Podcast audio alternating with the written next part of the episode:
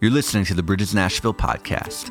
Bridges is a house church movement meeting in homes all across Music City. To find a house church near you or to find other ways to support or get involved, go to bridgesnashville.com. Hey, Bridges family. Greetings from National Community Church in Washington, D.C. My name is Heather Zempel. I'm the discipleship pastor here at NCC, and we love your pastor, Curtis, and Sarah, and Nora, and Moses, and we are praying for you and cheering you on. So grateful for the opportunity to be with you today, but man, I look forward to the time I can be with you again in person. All right. In 82 AD, Emperor Domitian built the Arch of Titus in Rome to commemorate his older brother's victories. Most notably, the siege of Jerusalem 12 years earlier in 70 AD. Now, on the arch is one of the most vivid depictions we have of the artifacts of the Jewish temple in Jerusalem. You can clearly see the Roman conquerors carrying away the menorah the arch captured a moment when it seemed as though the glory of Rome had overthrown and replaced the glory of the God of Israel. Or so thought the emperor.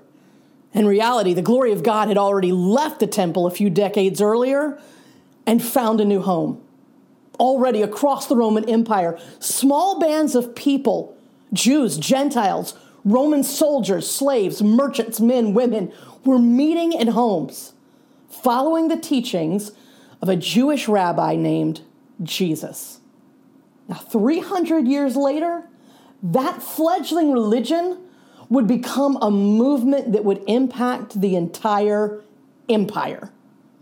Now, if you were Emperor Domitian in 82 AD, the idea that 300 years later, the tables would completely turn.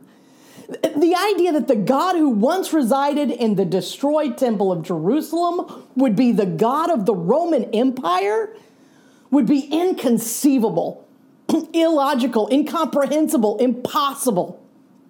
But that's exactly what happened. 300 years after that arch was erected to declare the glory of Rome, the pagan gods of Rome would be replaced with the God of the Jewish temple.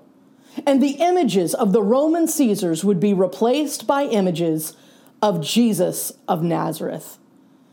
In Matthew 16, 18, Jesus said, I will build my church, or in the Greek, my ecclesia, and all the powers of hell will not conquer it.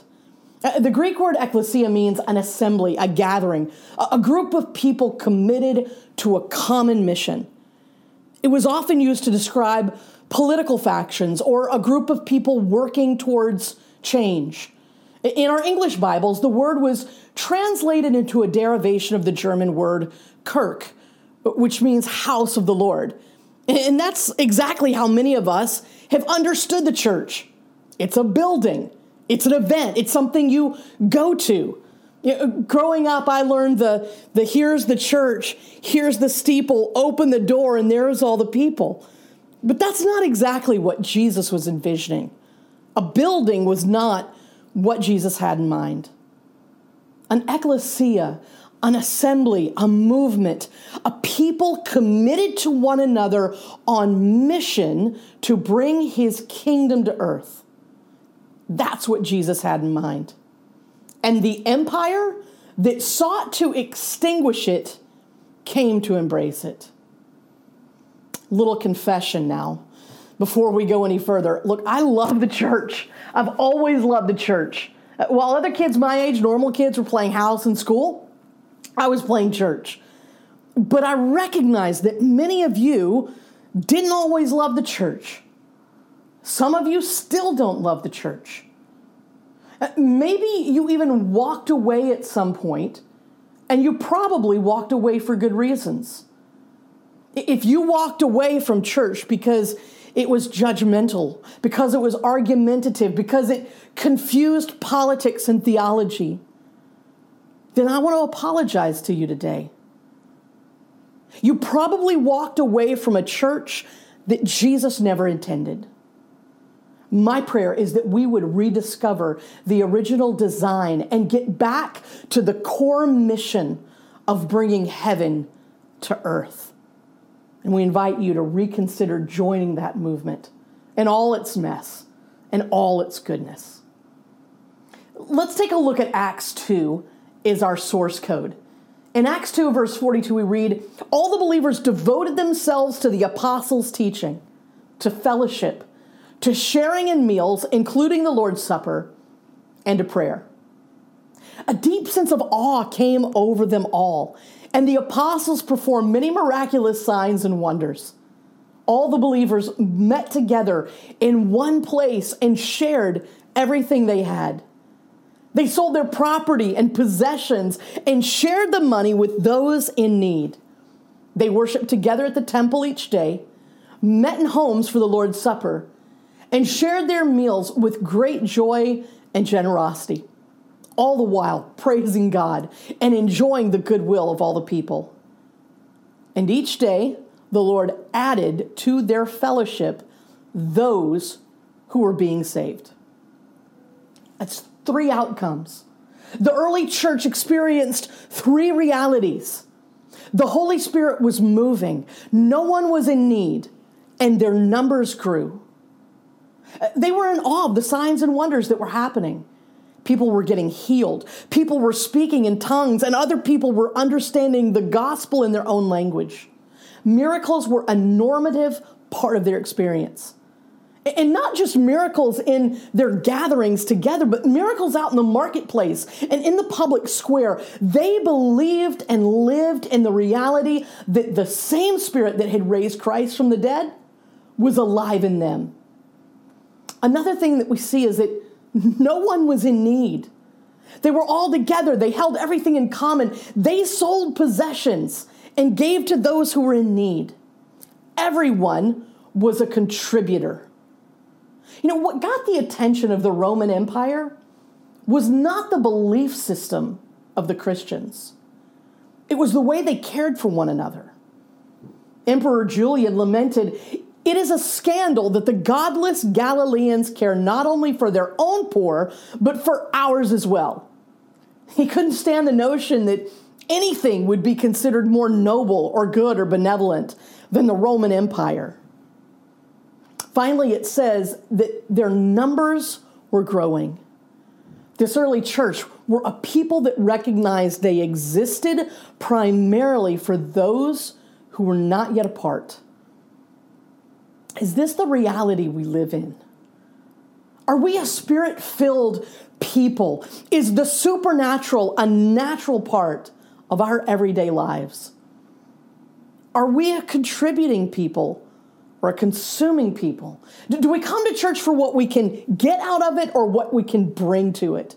And are we a growing people? Are we an inviting people? Are we a movement following the work of Jesus in our world? Or are we simply a monument to commemorate a God who did something someplace, sometime, a long time ago? Let's reverse engineer for a moment to see how they got there. If we back up to the beginning of the passage we read, all the believers devoted themselves to the apostles' teaching and to the fellowship and to sharing in meals, including the Lord's Supper, and to prayer. They were committed to four things. They gave themselves to four things the teaching of the apostles, fellowship, meals together, which included the Lord's Supper, and to prayer. The apostles' teaching. Now, keep in mind at this point, there was no New Testament, not even the letters from Paul. They had the Old Testament and the teachings of the apostles the ones who had been with Jesus for three years, that were eyewitnesses to say, This is what he told us, this is what he taught us, this is what he showed us, and this is what he commanded us. This is how he taught us to pray. This is what he told us about who God is and what he's like. This is what he told us about who we should be. You're the light of the world. Take up your cross and follow me. Go make disciples. Love God with all your heart, soul, mind, and strength. And love your neighbor the way you want to show God that you love Him. Every time you read the words of Jesus, ask yourself two questions. One, what did Jesus say here? And secondly, what am I going to do about it? Now, when you're reading the non-red letters, letter uh, parts of Scripture, you're reading words that the Holy Spirit inspired others to say. So ask some similar questions. One, what is the Holy Spirit revealing to me in this verse? And secondly, what am I going to do about it? See, the goal ultimately is not Bible reading. The goal is obedience to Jesus. Are we devoted to, obedient to the teachings of Jesus? Secondly, they were devoted to fellowship, to community. Now, to understand this one, I, I think we have to go back to a moment in Jesus' life right after he's chosen his 12 disciples and he's in the beginning phases of popularity. In, in Mark 3 31, we read this Then Jesus' mother and brothers arrived. Standing outside, they sent someone in to call him. A crowd was sitting around him, and they told him, Your mother and brothers are outside looking for you. Who are my mother and my brothers? he asked. Then he looked at those seated in a circle around him and said, Here are my mother and my brothers. Whoever does God's will is my brother and sister and mother.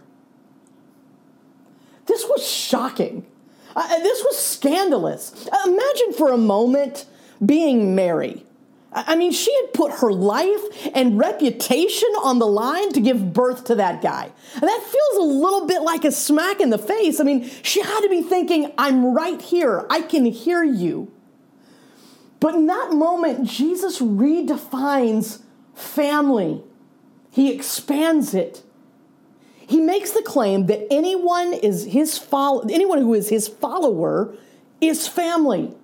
It was no longer just biological family it was spiritual family.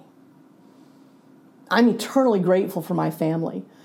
They gave me a strong spiritual heritage. They paved the way for me and, and they gave me strong shoulders to stand on. I love my marriage. God's used it to shape my character and bring me joy. I love my kid, and God has used her to shape my character and bring me joy and shape my character a little bit more. But I'm also incredibly grateful for my spiritual family, the wisdom of spiritual fathers and mothers, the encouragement of spiritual brothers and sisters, and the joy of spiritual sons and daughters. The early church leaned on one another and learned from one another. They shared testimonies to strengthen one another and encourage one another. They lived out the new command of Jesus love one another. Your love for one another will prove to the world that you're my disciples. They were intergenerational, where the passion of the younger generation met the wisdom of the older generation. let me talk to older married people for a minute because you're the ones I think I can give some practical application to. What if you invited some more people around your table regularly? older people, younger people, single people. What if, when COVID is over, you invited a young single person to go on vacation with you and your family? And here's what's great this isn't something we have to add on to our lives, it's just sharing the life you already live by inviting people into it.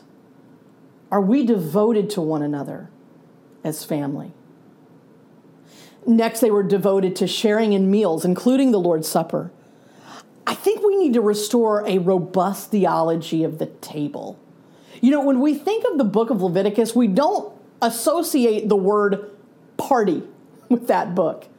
But did you know that in the book of Leviticus, God commanded multiple different feasts and holidays for the Israelites? He taught them how to celebrate. Have you ever noticed how often God did something significant or revealed something about himself around a table? I, think about Abraham being visited by the three guests and then being given a promise of a son. I think about the Passover meal, the Jewish version of a 4th of July barbecue. It was a remembrance of God's freedom. The feeding of the 5,000 revealing the divinity of Jesus. At the Last Supper with his disciples, Jesus gave them a picture of the redemption in his crucifixion. On the road to Emmaus, to Emmaus Jesus, Jesus preached about how the Messiah is revealed in the Old Testament prophets. But the two with him didn't realize who he was until he blessed the meal around the table. I'm convinced that the table should be one of the most common places for people to experience the presence and power and provisions and promises of God. The writer specifically mentions the Lord's Supper. It's a recreation of the Last Supper in which Jesus gives the bread and says, This is my body broken for you. As often as you eat this, do it in remembrance of me. And then he passed around the cup and said, This is the cup of the new covenant in my blood. As often as you drink this, do it in remembrance of me. For the early church, this was not a ritual that was practiced every few weeks, or in my tradition, on the fifth Sunday of the month. Rather, it permeated their everyday gatherings. When they gathered together for meals, they also had communion with one another. Every meal was an opportunity to remember and give thanks for what Jesus did on the cross. Are we devoted to making our tables holy ground and our meals holy moments? Finally, they devoted themselves to prayer. Prayer was not an afterthought, it was the first thought. They prayed about everything. Someone was sick, they prayed. Someone was in trouble, they prayed. Someone was in prison, they prayed. Someone needs help, someone is scared, they prayed. Ultimately, it's about pursuing the presence of Jesus and listening to Jesus in every situation. So, three outcomes the Holy Spirit moving, the people serving and thriving, and the church growing. Four practices learning and walking in obedience, living in community as family, gathering around the table to celebrate and to remember, and prayer. In 82 AD, the Roman emperor built a monument to the glory of Rome. Less than 300 years later, Rome would be filled with the worship of the God of Jerusalem.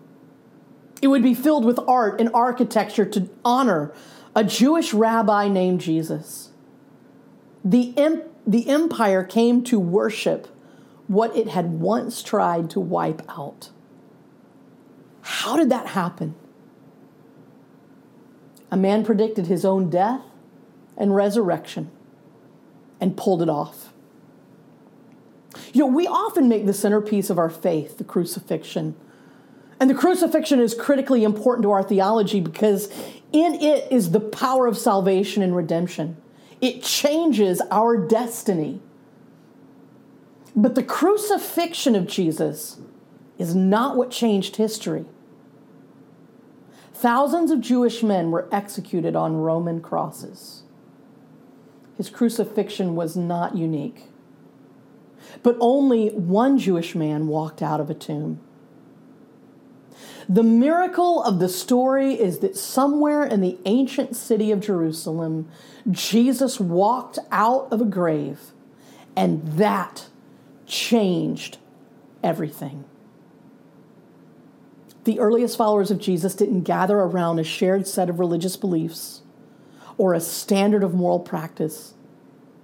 They gathered because of the resurrection. They were gripped by the message of Jesus and galvanized by the Holy Spirit, and the church, against all odds, swept across the world. Jesus said, I will build my church and the gates of hell will not overcome it. Bridges Nashville, Jesus is building his church. His heart beats for your city, his heart beats for your community, and He is still building His church. May the Lord bless you and keep you. May the Lord's face shine upon you and be gracious to you. May the Lord lift up his face upon you and give you peace. Blessings and happy Thanksgiving.